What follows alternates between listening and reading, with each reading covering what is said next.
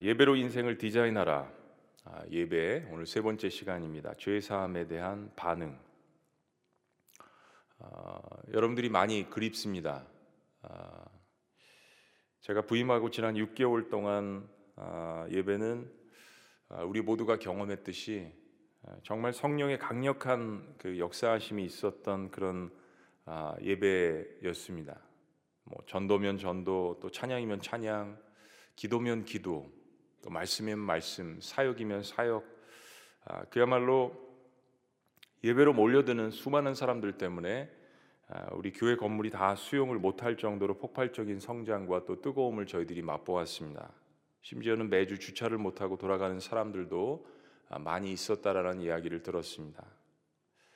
그런데 이제 저희가 코로나 바이러스 사태로 지난 2, 3주 동안 영상으로 예배를 드리고 있습니다. 아, 여러분들이 아마 궁금해하실 거예요. 집에서 예배를 드리시는 분들은 아, 대부분 아까 잠깐 영상 광고 때 화면이 한번 나갔지만 그런 모습입니다. 아, 저와 교육자 또 우리 직원들만 드문드문 앉아서 텅 빈 예배당에서 지금 설교를 하고 있습니다. 그것도 너무 한꺼번에 많이 앉으면 안 되기 때문에 아, 나누어서 멀리 퍼져서 또 예배마다 조금씩 들어오셔서 예배를 드리고 있습니다. 아, 그러니까 저의 외침이 울림이 돼서 다시 저에게 돌아오는 듯한 그런 느낌도 받습니다. 그러니까 이 시간을 빌어서 설교자인 제 자신을 묵상해 보는 그런 귀한 시간입니다. 한국교회 모든 설교자들도 그런 시간을 갖고 있을 것이라는 생각이 듭니다. 우리 성도님들도 어, 그런 마음을 갖고 계신 것은 마찬가지일 것입니다. 요즘 간혹 어, 매스컴이나 신문에서 이런 이야기를 듣습니다. 우리 교회는 50년 어, 동안 그런 역사를 갖고 있는데, 혹은 100년 동안의 역사를 갖고 있는데 한 번도 예배를 중단해 본 적이 없습니다. 그런데 이번에 코로나 사태 때문에 예배를 이렇게 중단을 합니다. 라는 이야기를 듣습니다. 저는 우리 스스로가 아, 용어 사용하는 데 있어서 주의를 기울여야 한다고 생각합니다. 우리는 결코 예배를 중단한 적이 없습니다. 아, 그리스도인은 어떤 상황에서도 예배를 중단한 적이 없습니다. 핍박과 재난의 때 다만 다른 형태의 예배로 전환한 적이 있을 뿐입니다. 우리는 주일에 다 함께 모여서 드리는 현장 예배를 중단한 것이지 자꾸 우리 스스로가 예배 자체를 중단한다라는 그런 피해 의식이 있어서는 안 될 것입니다. 저는 지난 6개월 동안 하나님이 주셨던 엄청난 성령의 역사도 그렇고 저의 모태 신앙 삶 자체도 그렇고 주일 현장 이 공예배를 누구보다도 사모합니다.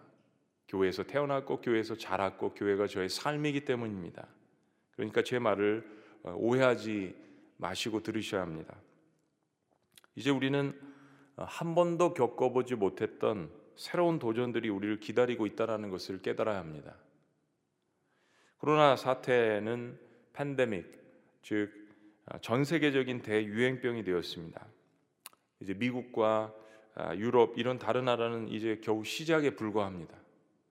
얼마나 그 사태가 심각한지 사람들에게 두려움을 주는지 우리는 영상을 통해서 받아보고 있습니다. 당분간 전 세계적으로 경제적으로 상당한 어려움을 겪을 것으로 그렇게 보입니다. 의료 시설이 전혀 없는 아프리카 같은 곳은 참 걱정입니다. 누가 확진자인지 누가 아닌지 분간할 수 없는 나라들도 상당수에 이릅니다. 이런 일은 앞으로 반복적으로 일어날 것임을 특별히 그리스도인들은 알고 있어야 하며 깨닫고 있어야 합니다. 구약 시대 때 히브리 민족은 하나님께서 그들이 만든 장막에서만 나타나시는 줄 알았습니다. 하나님은 장막에만 거하시는 분인 줄 착각했습니다. 그 가나안에 이스라엘 백성들이 정착을 했죠. 그때 또 다른 착각은 하나님은 예루살렘에서만 예배를 받으시는 줄로 착각했습니다. 그러다가 우상 숭배로 인해서 나라가 망했습니다. 예루살렘이 불탔습니다. 성전이 다 회파됐습니다. 어린 자녀들과 인재들이 포로로 잡혀갔습니다.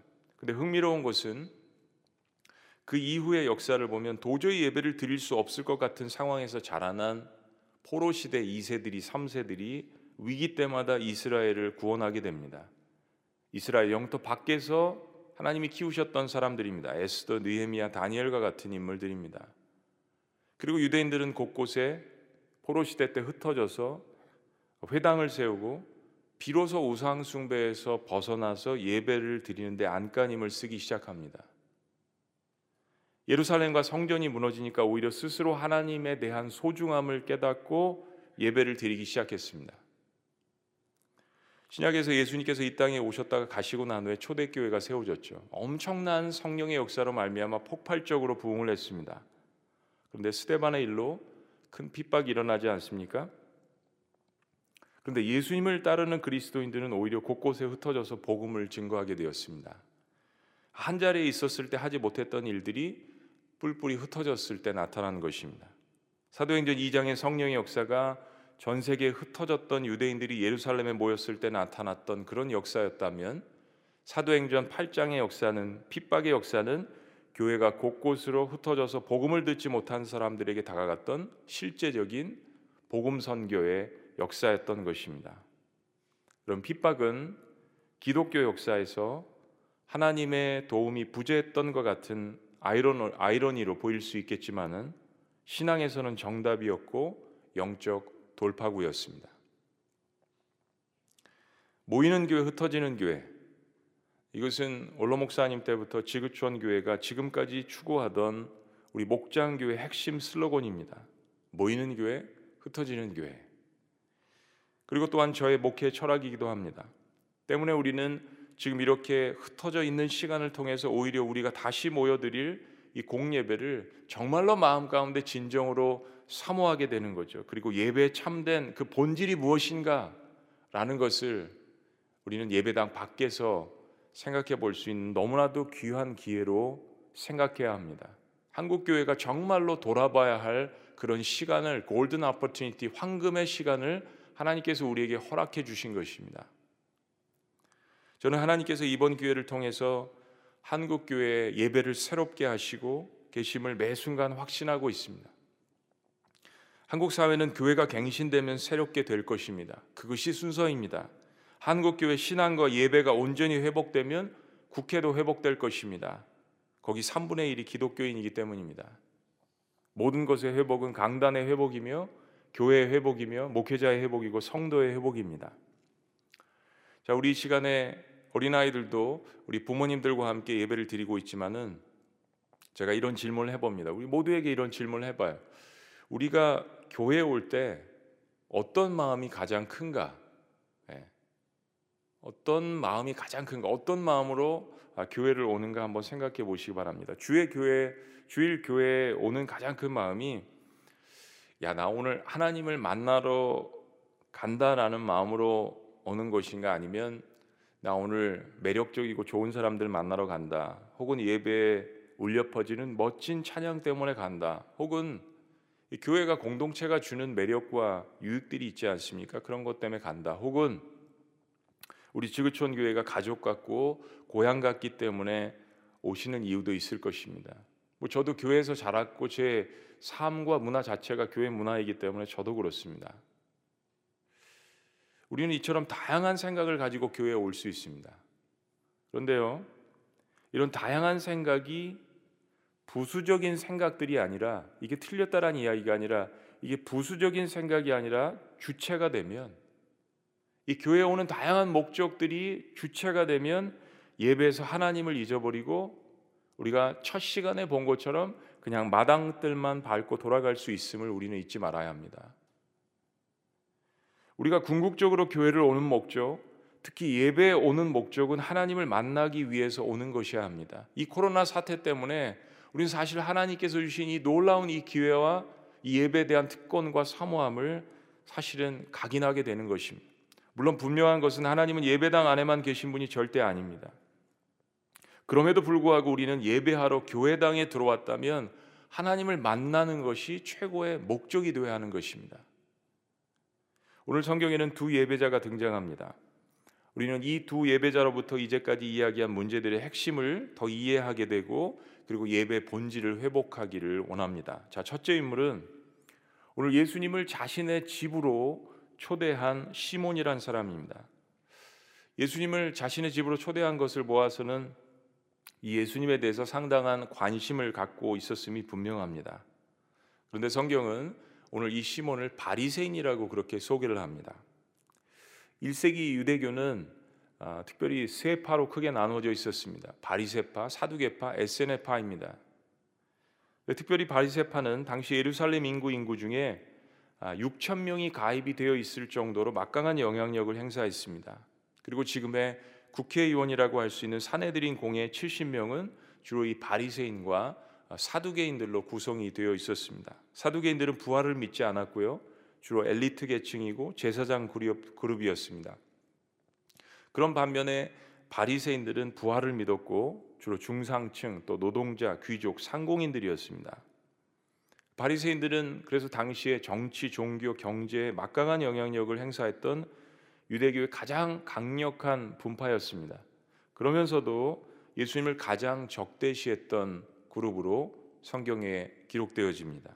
그런 바리새인 시몬이 오늘 예수님을 그의 집으로 초청했습니다. 이것은 상당히 아, 이례적인 일입니다. 당시 예수님께서 유명 인사셨기 때문에 이 바리새인 시몬의 집에서는 아마 오픈 파티를 했던 것 같아요.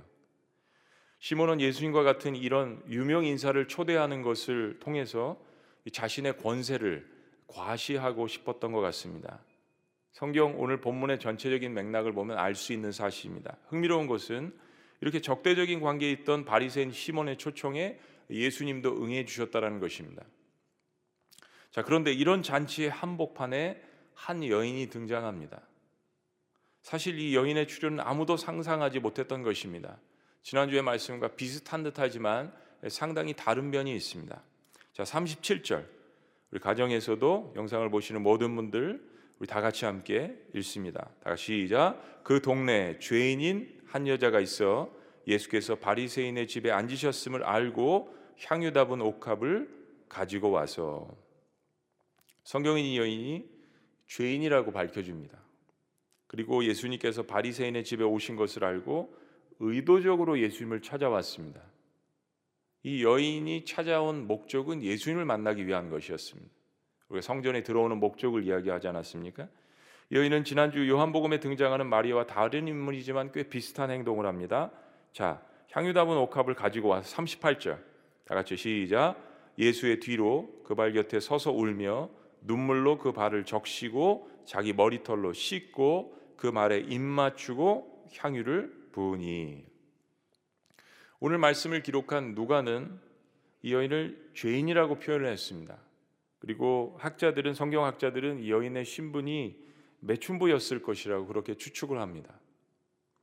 이 여인은 당연히 이 모임에 초대받지 않은 반갑지 않은 불청객, 불청객이었습니다. 이런 여인을 누가 초대했겠습니까? 지난주에 향유를 예수님께 부은 마리아는 온 동네가 마리아의 오빠 나사로를 살려준 것에 대한 그런 그 축제 분위기 속에서 예수님께 감사함을 표현했습니다. 그러니까 감사함의 어떤 당당함이 있었던 것이죠. 가론유다 같은 사람을 빼고는 다른 사람들은 예수님께 대한 이 마리아의 표현을 이해했을 것입니다.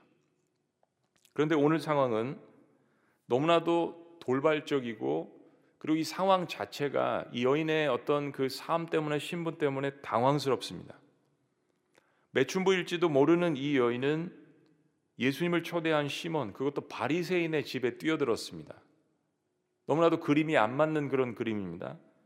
근데 마리아처럼 당당하게 예수님 앞에 서지도 못하고 말씀해 보니까 예수님의 뒤에서 다가왔습니다. 그리고 이 여인은 하염없이 눈물을 흘립니다. 얼마나 눈물을 많이 흘렸던지 예수님의 발을 다 적시었다고 성경은 기록합니다.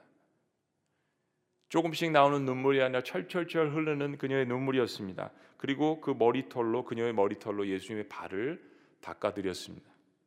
그리고 그녀는 예수님의 발에 반복적으로 입을 맞추었습니다. 예수님께서 나중에 증언하시죠. 저는 집에 들어올 때부터 다음으로 그녀가 지닌 옥합을 꺼내었습니다. 옥합은 정성스럽게 깎아 만든 이것 자체도 아주 비싸고 고급스러운 그런 용기입니다. 근데 거기에 지난주와 같은 아주 값비싼 향유가 들어 있었는데 그것을 예수님 발에 부었습니다. 보통 향유는 주로 머리에 붓는데 이 여인은 처음부터 예수님 뒤에서 발 아래로 간 것으로 보아서 아예 예수님의 얼굴도 제대로 본 것 같지 않습니다. 정말 성경에서 이렇게까지 겸손하게 자기 자신을 낮추면서 예수님께 최대의 존경과 사랑의 마음을 표현한 그런 사람이 또 있을까 싶을 정도입니다. 예수님도 마음에 감동을 받으셨을 터입니다. 자, 그런데 여기 가론 유다와 같은 DNA를 가진 사람이 또 등장을 합니다. 39절. 다 같이 읽습니다. 예수를 시작. 예수를 청한 바리새인이 이것을 보고 마음에 이르되 이 사람이 만일 선지자다면 자기를 만지는 이 여자가 누구며 어떠한 자, 곧 죄인인 줄을 알았으리라 하거늘. 우리를 당황하게 하는 것은 이렇게 마음에 이르면서 정죄한 이 사람은 바로 예수님을 집으로 초대한 바리새인 시몬이었습니다. 네. 이 여인은 시몬이 알 정도로 이미 동네에서 죄인으로 낙인 찍힌 여자입니다. 당시 유대 율법에는 부정한 사람과 접촉하는 것 그 자체를 죄로 여겼습니다. 시몬의 생각에는 예수님이 정말 선지자라면 이 여인을 이 여인의 어떤 정체와 삶을 그냥 투시의 능력으로 단 한 번에 알 수 있고 알아보고 애초부터 이 여인이 접근하는 것을 막았을 것이라고 생각하며 예수님에 대해서도 정죄했습니다. 예, 이런 거죠. 이 사람 능력 있는 선지자인 줄 알고 집에 초대했는데 죄인도 못 알아보고 접촉하고 정말 형편없는 사람이구나 이런 생각을 지금 시몬이 하고 있는 것입니다. 그런데 정반대로 예수님은 사실은 시몬이 이걸 마음으로 이야기한 거지 않습니까? 정반대로 마음으로 이야기한 이 시몬의 속마음을 꿰뚫고 계셨습니다. 예수님께서 시몬에게 이렇게 이야기하십니다. 40절 예수께서 대답하여 가라사대 시몬아 내가 내게 이를 말이 있다 하시니 시몬이 대답합니다. 이르되 선생님 말씀하소서. 네. 자기가 10년 가운데 이런 시커먼 생각을 하고 있는 것을 주님이 모르시는 줄 알고요. 즉각적으로 시몬에게 예화를 드시고 질문하십니다. 주변의 잔치에 초대받은 사람들도 모두 이 상황을 지금 지켜보고 있는 거예요. 과연 예수님께서 무슨 이야기를 하시나 이 접촉하지 말아야 될 이 여인을 접촉했을 뿐더러 그 여인의 어떤 그 삶과 직업이나 이런 걸 생각해 봤을 때요. 여러분 상상이 가시지 않습니까? 머리털로 또 입 맞추고 예수님의 발을 보다놓는 그럴 때 이 선지자로서 유명한 모든 사람들의 관심을 받고 있는 유대 지역에서 정말 그야말로 모든 사람들에게 인기가 있는 이 예수님께서 어떤 반응을 하시고 어떤 이야기를 하실까 초미의 관심사입니다. 예수님 말씀하십니다. 41절. 가라사대 빚 주는 사람에게 빚진 자가 둘이 있어 하나는 500 데나리온을 졌고 하나는 50 데나리온을 졌는데 갚을 것이 없으므로 둘 다 탕감하여 주었으니 둘 중에 누가 저를 더 사랑하겠느냐? 예수님 빚진 자의 이야기를 하심. 한 사람은 500 데나리온의 빚을 졌습니다. 한 데나리온은 한 노동자의 하루 풍사 풍사십니다. 그러니까 노동자 500명분의 하루 품삯의 빚을 진 사람입니다. 다른 사람은 그것의 10분의 1인 50 데나리온의 빚을 졌습니다. 그런데 둘 다 갚을 능력이 없습니다. 그래서 주인이 두 사람의 빚을 다 탕감해 주었습니다. 예수님의 질문은 빚진 사람 두 사람 중에서 누가 더 기뻐하겠는가 하는 것입니다. 너무 심플한 예화고 질문이죠. 모든 사람들이 알아들을 수 있는 것입니다. 사실 예수님은 둘 중에 어떤 채무자가 돈꾼 사람이 채권자 돈 빌려준 사람을 더 사랑하겠는가라고 이야기하셨죠. 누가 더 사랑하겠느냐? 시몬은 당연히 많이 탕감받은 자라고 답변을 했습니다. 예수님은 시몬의 대답이 옳다 하시면서 본격적으로 오늘 사건에 대해서 이야기를 하십니다. 44절. 다 같이 읽어 보실까요? 44절 시작. 여자를 돌아보시며 시몬에게 이르시되 이 여자를 보느냐? 네. 여자를 한번 보시고 그리고 시몬에게 이야기하시면서 이 여자를 주목하여 보고 있느냐? 내가부터 시작. 내가 네 집에 들어오매 너는 내게 발 씻을 물도 주지 아니하였으되 이 여자는 눈물로 내 발을 적시고 그 머리털로 씻었으며 45절 너는 내게 입 맞추지 아니하였으되 저는 내가 들어올 때로부터 내 발에 입 맞추기를 그치지 아니하였으며 너는 내 머리에 감람유도 붓지 아니하였으되 저는 향유를 내 발에 부었느니라. 와우. 여러분 예수님의 이 말씀은 정말 충격적입니다. 예. 굉장히 충격적인 말씀입니다. 대조를 해도 어떻게 이렇게 대조를 하셨을까요? 시몬이 예수님을 집으로 초청하긴 했지만 시몬은 예수님께 그다지 친절하지 않았다라는 것을 예수님께서 시몬의 검은 속내를 다 꿰뚫어 보시고 이야기하십니다. 시몬은 예수님께 발 씻을 물도 드리지 않았다라고 이야기합니다. 입을 맞추는 인사도 하지 않았다라고 이야기합니다. 귀한 손님들에게 주는 향유도 드리지 않았다라고 이야기합니다. 예수님의 섭섭한 마음이 그대로 묻어납니다. 여러분 혹시 그러신 적 없어요? 난 예배 드리고 가는데 마당들만 가는 그 마음에 대해서 그런 모습에 대해서 그런 행태에 대해서 하나님께서 섭섭해 하시는 그런 모습. 자신이 하나님 앞에 예물을 드리고 예배를 드렸는데도 자신의 예물과 예배가 하나님 앞에 상달이 되었는지 확인도 안 하고 내 사랑이 하나님께 갔는지 확인도 안 하고 내 할 일만 하고 내 본분만 했다라고 돌아가는 그런 모습에 대해서 하나님께 서운해 하시는 그런 모습들 혹시 우리의 삶 가운데 예배 가운데 느껴보신 적이 있습니까? 저는 느껴본 적이 있습니다. 시몬은 자기 과시로서 예수님을 초대했을 뿐 예수님께 어떤 친절이나 사랑의 표현도 감사의 표현도 하지 않았습니다. 시몬은 그저 자기 권위를 자랑하기 위해서 예수님을 이용한 것에 불과합니다. 또 다른 가론 유다죠. 여러분 예배드리면서 살인 사건이 났습니다. 예수님을 초대해도 예수님을 이용할 수 있습니다. 예수님은 이 사건의 결론에 대해서 말씀하십니다. 47절 이러므로 내가 내게 말하노니 저의 여인의 많은 죄가 사여졌도다. 이는 저의 사랑함이 많음이라. 사함을 받은 일이 적은 자는 적게 사랑하느니라. 여러분이 한 말씀 한 말씀 한 구절 한 구절이 우리의 심령을 찌르지 않습니까? 예수님은 시몬의 마음 속에 있는 것을 낱낱이 드러내시면서 반대로 이 여인의 죄는 사함을 받았다라고 말씀하십니다. 여러분 오해하지 마세요. 죄는 죄입니다.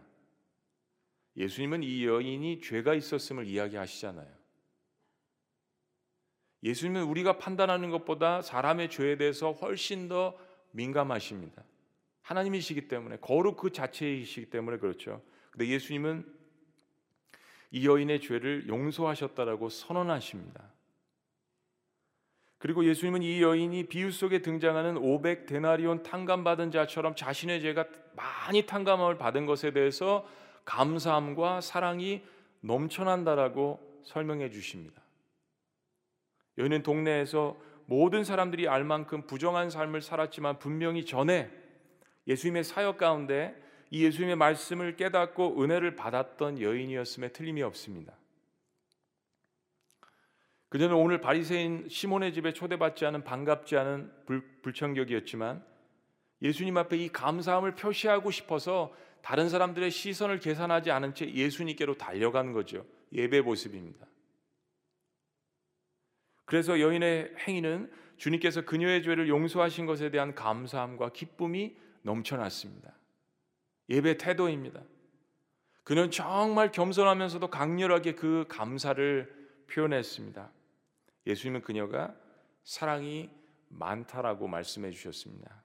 자, 이 여인이 예수님을 예배하는 것에서 우리가 배울 수 있는 교훈을 정리해 보면 이런 것입니다. 첫째, 전체적인 우리가 이 여인에게서 배울 수 있는 교훈은 예배에 대한 정의입니다. 죄의 용서함에 대한 자유함이 감사와 사랑으로 표현되어지는 반응입니다. 다시 한번요. 예배는 죄의 용서함에 대한 자유함이 감사와 사랑으로 표현되어지는 반응입니다. 우리 어린아이들도 가정에서 메모를 하는데 우리 메모를 안 하시는 교육자분들이 계신 것 같네요.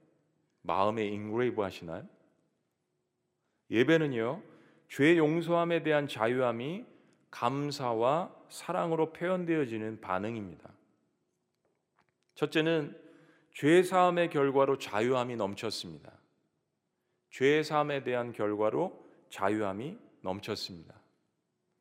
이 여인이 주님께 나아가는 것을 어느 누구도 막을 수 없었습니다.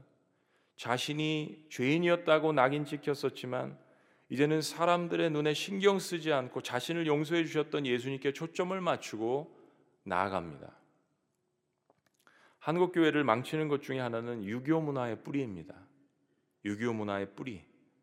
거칠게 하는 것, 체면치려 하는 것. 옳고 그름에 관계없이 체면이 성상당하면 그것에 분노하는 것.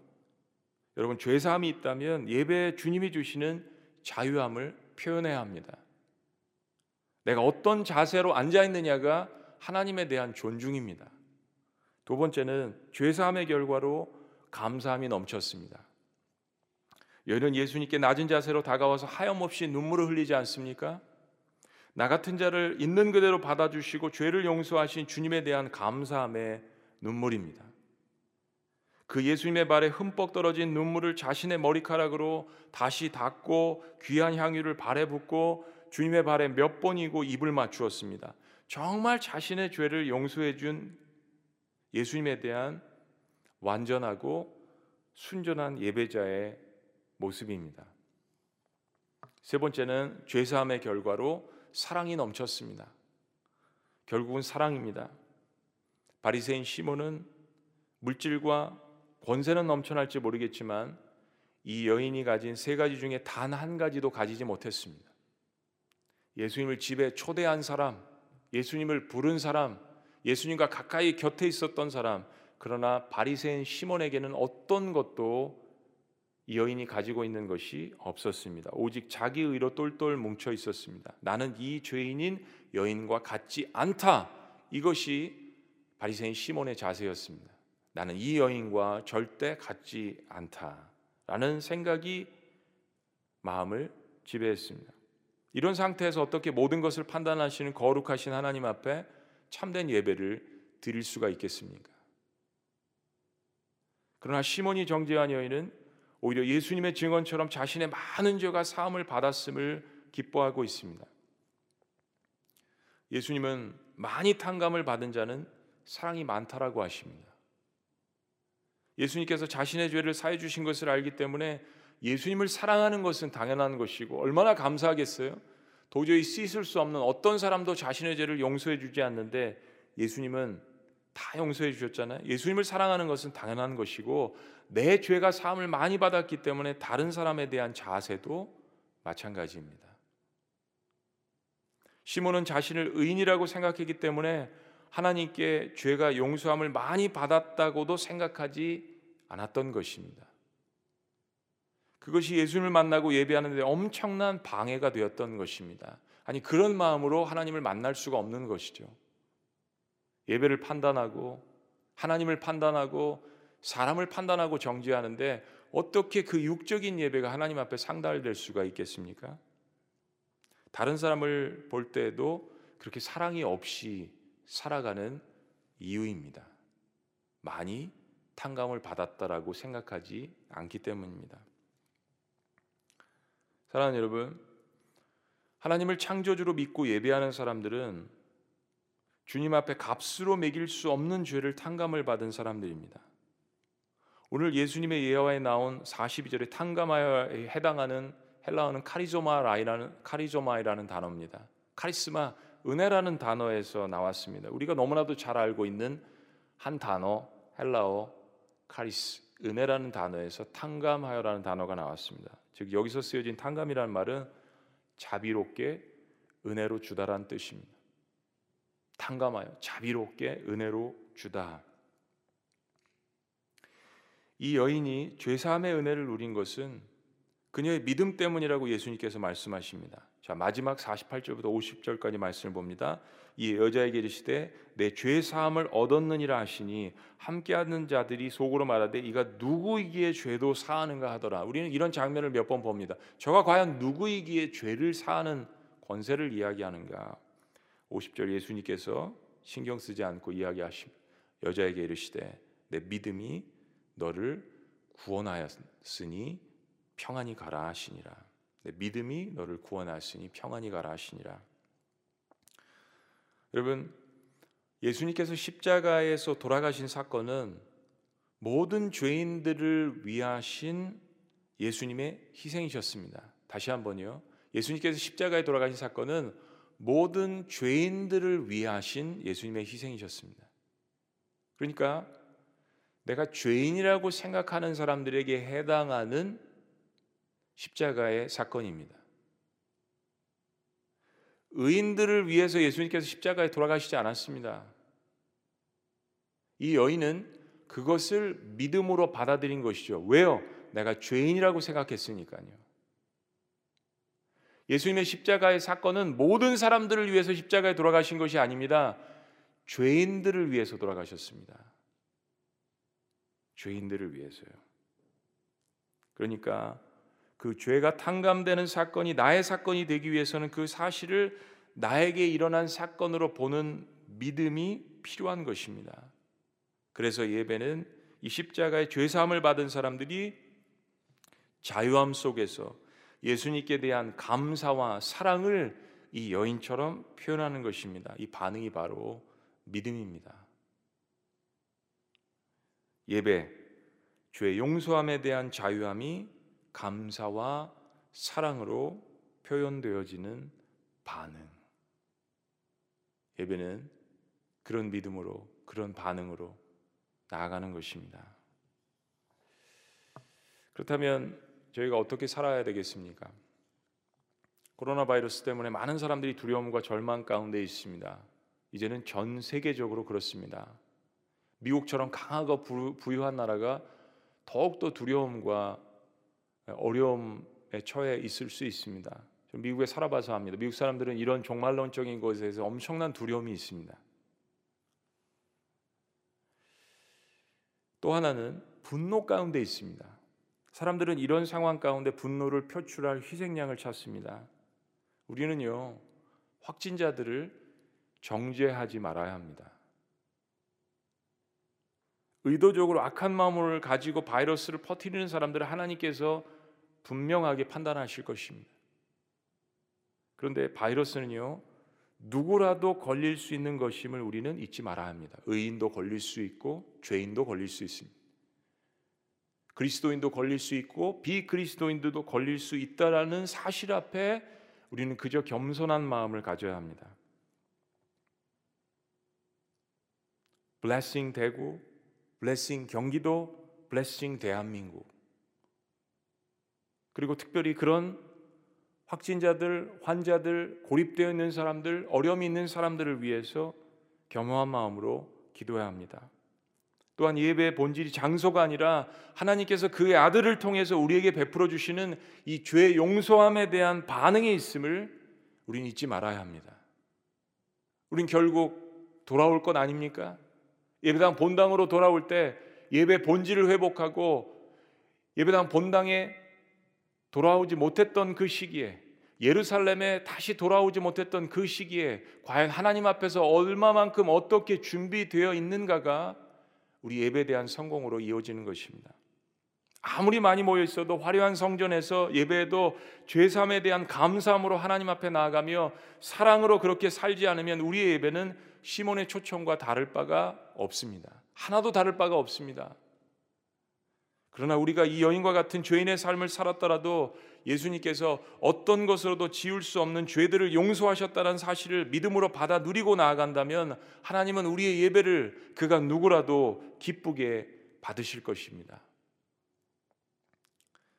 우리가 예배마다 하나님께서 나의 죄인됨에 대한 용서함과 사랑을 받은 사람이라면 이 예배당을 나가면서 어떻게 살아야겠습니까?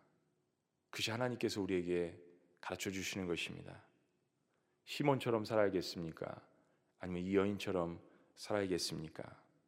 예배는요, 예배당을 나가는 순간부터 정말로 시작되는 것입니다.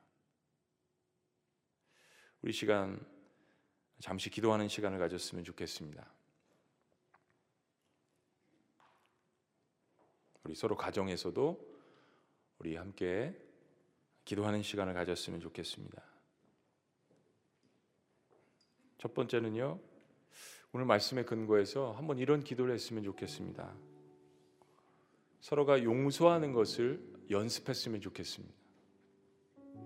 우리 부모는 자녀들의 머리에 손을 얹고 아이들을 용서했으면 좋겠습니다. 혹시 마음 가운데 자녀들에 대한 분노나 또 아픔이나 우리 잔소리 싫은 소리들도 많이 하지 않습니까? 혹시 그런 마음이 있다면 자녀들을 용서하는 기도 너무 중요합니다.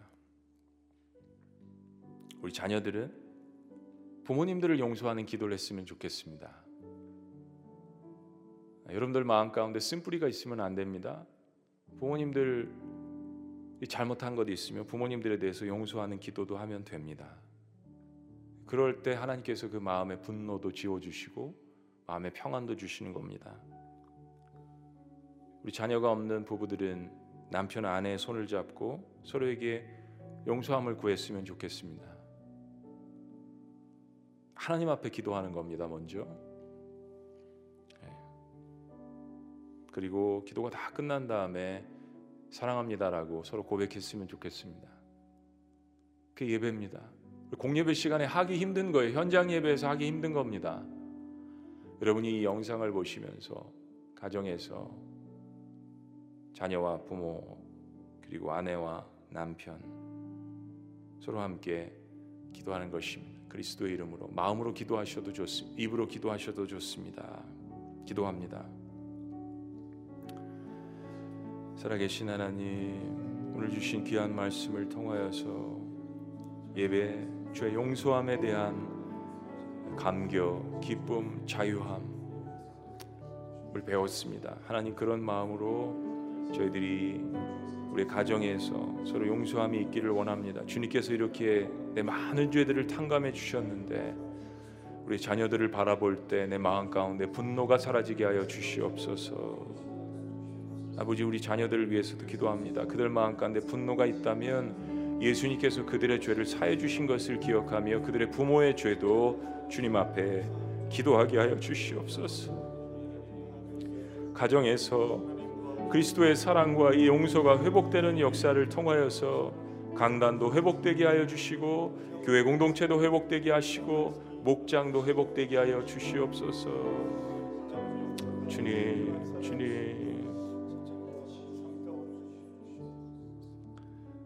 서로가 서로에게 사랑합니다라고 고백했으면 좋겠습니다. 아버지 사랑합니다. 어머니 사랑합니다. 엄마 사랑해요. 또 우리 부모님들은 자녀들에게 사랑한다 아들아 딸아 남편이 아내에게 아내가 남편에게 우리 그렇게 고백했으면 좋겠습니다. 여러분 코로나 바이러스는 지나갈 것입니다. 이게 정말 예수님 오시는 가장 마지막 순간의 마지막 때가 아니라면 코로나 바이러스도 지나갈 거예요. 항체도 생길 것이고 백신도 발견될 것입니다. 사람들은 치료될 것입니다. 시간이 지나면 경제도 다시 돌아갈 것이고 사람들은 언제 그러냐는 듯이 일상의 삶으로 돌아오겠죠. 우리는 그리스도인들은 영적인 눈을 가진 사람들은 늘 이런 상황에서 교훈을 놓치지 말아야 합니다. 하나님께서 주시는 분명한 교훈과 영적인 인사이트이 있습니다. 코로나 바이러스를 치료한다 해도 인간의 근본적인 죄의 바이러스는 치료되지 않을 것입니다. 그 죄의 바이러스는 오직 예수님의 보혈로만 치료가 가능합니다. 오늘 이 시간 영상으로 예배를 지켜보시는 분들 가운데 처음으로 자녀들과 함께 혹은 아내와 함께 남편과 함께 부모님과 함께 예배를 드리시는 분들이 있을 것입니다. 하나님께서 이런 기회를 어떻게 주셨는지 한국 교회 하나님께서 주신 너무나도 귀한 선물입니다. 혹시나 우리 말씀을 듣고 내가 오늘 처음으로 그런 예수님이라면 예, 그런 여인도 용서하신 예수님이라면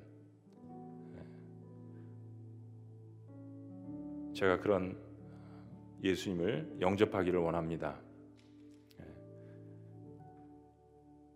그런 분들이 있다면 손을 들어서 표시해 주시면 제가 그분들을 위해서 기도하겠습니다.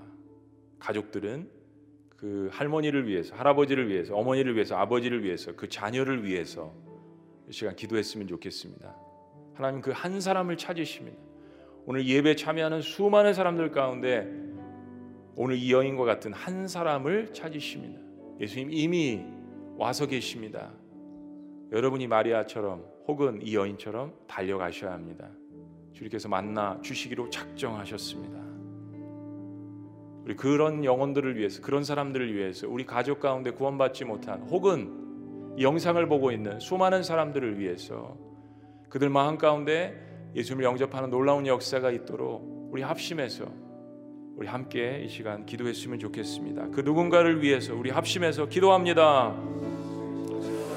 아버지 주님 주님 아버지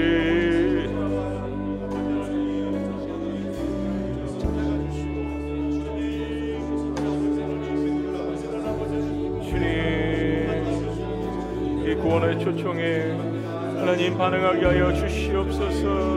오늘 여인처럼 주님 앞에 나아갈 수 있도록 인도하여 주시옵소서. 사람들의 시선을 계산하지 않도록 인도하여 주시옵소서.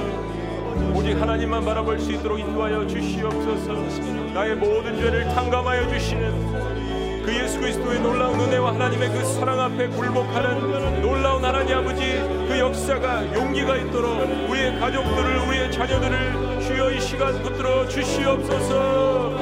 아버지. 아버지. 주님. 아버지.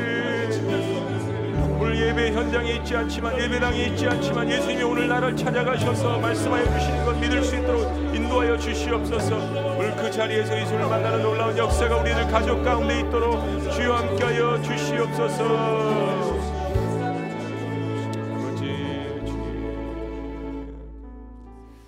시간 제가 그분들을 위해서 합심해서 기도합니다. 우리 모두는 오른손을 들고 그분들을 위해서 저와 함께 같이 기도하십니다. 살아계신 하나님, 오늘 이 영상 예배를 드리면서 같은 예배 현장에 있지 않지만 성령께서 한 시간에 같은 마음으로 묶어 주신 것 너무나도 감사합니다. 하나님 오늘 특별히 예수님을 처음 만나며 예수님 제 마음에 들어오시고 제 삶의 주관자가 되어 주시옵소서라고 고백하는 영혼들을 위해서 주님 앞에 올려드립니다. 먼저 믿은 우리가 대신 주님 앞에 예수 그리스도의 이름으로 올려드리오니 저들의 영혼을 주여 받아 주시옵소서. 이 여인을 용서하신 그 예수 그리스도의 놀라운 보혈의 은혜로 주여 카리스 카리조마이 탕감하여 주시옵소서. 하나님께서 저들을 받아주시고자 사랑하는 예수 그리스도를 십자가에 못 박으셔서 나의 모든 죄를 용서하심을 믿고 나아갈 수 있도록 주여 저들을 축복하여 주시옵소서. 우리 영상으로 예배를 드리시면서 예수님을 초청하기를 원하시는 분들 저를 따라서 기도해 주셨으면 좋겠습니다. 우리 모든 분들 이 자리에 계신 분들도 함께 따라해서 기도합니다. 살아계신 하나님, 오늘 하나님을 제가 믿기를 원합니다. 저를 위하여서 하나님의 사랑하는 독생자 예수 그리스도를 주신 것을 감사합니다. 오늘 이 말씀처럼 오늘 이 여인처럼 저도 예수님을 믿기를 원합니다. 저의 모든 죄를 깨끗하게 탕감하여 주시옵소서. 저의 어떤 인생의 삶이 아니라 오직 믿음으로 고백합니다. 저의 예배의 주관자가 예배의 주인이 이제부터 하나님이심을 고백합니다. 저의 삶의 주인이 예수님이심을 고백합니다. 예수님이 사랑합니다. 예수님의 이름으로 기도합니다. 아멘. 우리 어느 자리에서 그 어느 누군가가 예수님을 영접하심을 우리 감사하며 우리 하나님 앞에 영광의 박수 올려드립니다. 우리 시간 자리에서도 다 같이 일어나셔서 가정에서 다 같이 일어나셔서 나 주의 도움 받고자 주 예수님께 빕니다. 오늘 설교한 모든 것들이 찬양 하나에 담겨져 있습니다. 처음 예수님 영접하신 분들 또 가정에서도 자녀들 부모님들과 함께 모든 사람들 이 찬양 같이 한번 주님 앞에 드리십니다. 나 주의 도움 받고자 나 주의 도움 받고자. 주 예수님께